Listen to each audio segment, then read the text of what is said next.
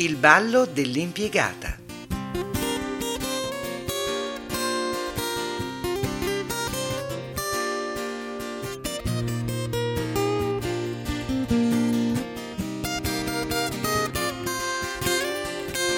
Una fucilata.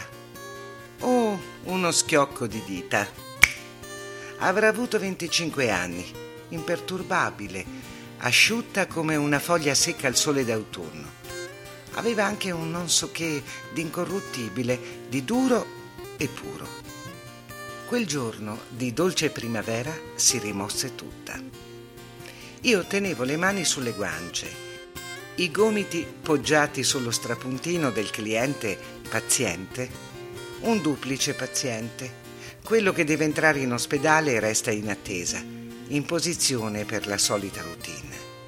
All'improvviso l'impiegata volò con le dita sul computer e sorrideva. Cristo, sorrideva. Eppure era il mio solito buongiorno. La pratica non cambiava e la fila era assente, come sempre. Avrà avuto 25 anni, una sicura e disarmante spensieratezza, un anello all'anulare che si lisciava frenetica con il pollice.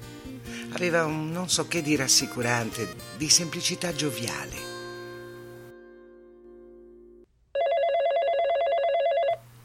Un telefono, un maledetto telefono squillò a rompere l'idillio dell'osservazione. Sì, sì, Giada, mandami tutti quelli che devono pagare. Adesso il programma funziona.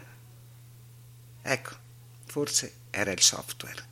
Aveva ripreso a funzionare e l'eccitazione era spiegata. La stampante spargeva i soliti rumori dal crepitio burocratico.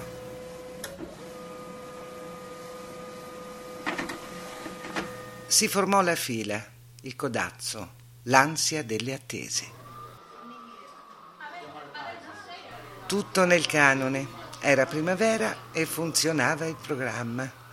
L'impiegata, il software, il paziente, i pazienti. Ed ecco il tenero sottofondo a evocare l'arcano, a chiarire lo stato delle cose. Una musica dalla radio appena accesa lo aveva fatto in un lampo, in uno schiocco di dita, e quell'anello lucido accarezzato ora splendeva.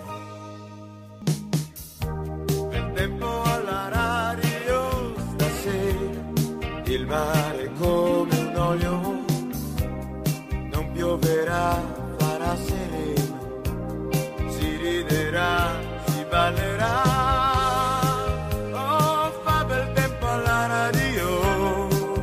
Era una ragazza che ballava dentro. E sulla sinistra un calendario da tavolo evidenziato al 4 aprile, di giallo. In nero una scritta, compleanno mio. Auguri. E balla sempre, pensai. Più tardi seppi che aveva davvero 25 anni e sapeva far funzionare il software.